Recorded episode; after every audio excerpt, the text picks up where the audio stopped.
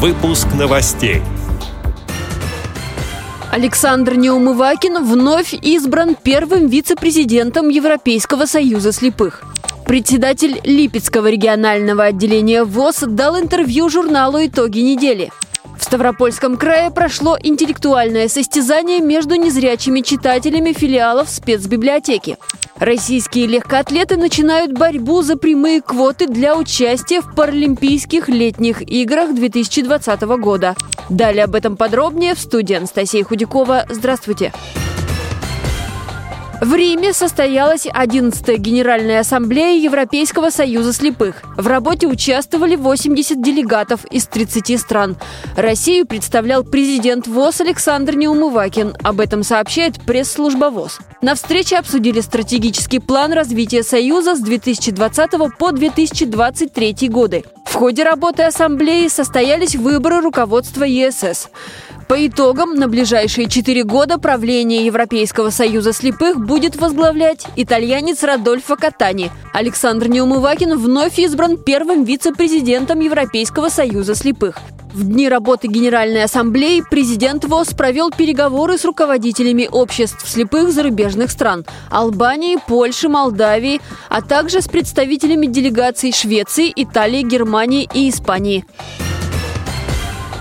Председатель Липецкого регионального отделения Всероссийского общества слепых Николай Сарычев дал интервью информационно-аналитическому еженедельному журналу «Итоги недели». Он рассказал, как живут сегодня в регионе люди с белой тростью и отметил, что областной центр и другие города региона стали удобнее для людей с ограничениями по здоровью. Вместе с тем, владельцы частных предприятий и фирм к программе «Доступная среда» относятся формально. Председатель Липецкого регионального отделения обратил внимание на проблемы с трудоустройством и на то, что самим людям с инвалидностью нужно делать первый шаг навстречу обществу в разных направлениях, стремиться жить полноценной жизнью. Он привел в пример талантливых незрячих земляков, для которых жизнь без границ возможна. Полное интервью Николая Сарычева можно прочитать в журнале «Итоги недели» за 14 октября. Также с интервью можно ознакомиться на сайте Всероссийского общества слепых в разделе «Новости».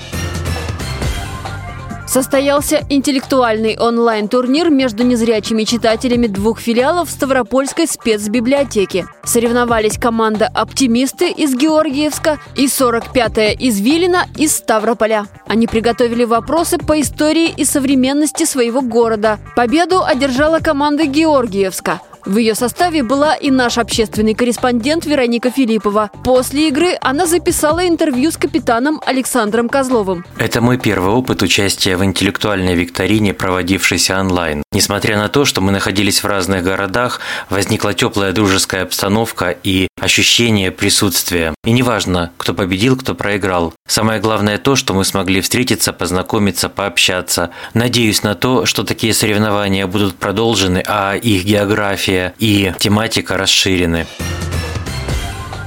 В Дубае сегодня начинается чемпионат мира по легкой атлетике. Его проводит Международный паралимпийский комитет. Участниками мирового первенства станут спортсмены из 122 стран. Они разыграют медали в 172 видах программы. Российскую делегацию представляют 79 спортсменов. Программа почти полностью соответствует предстоящим Паралимпийским играм.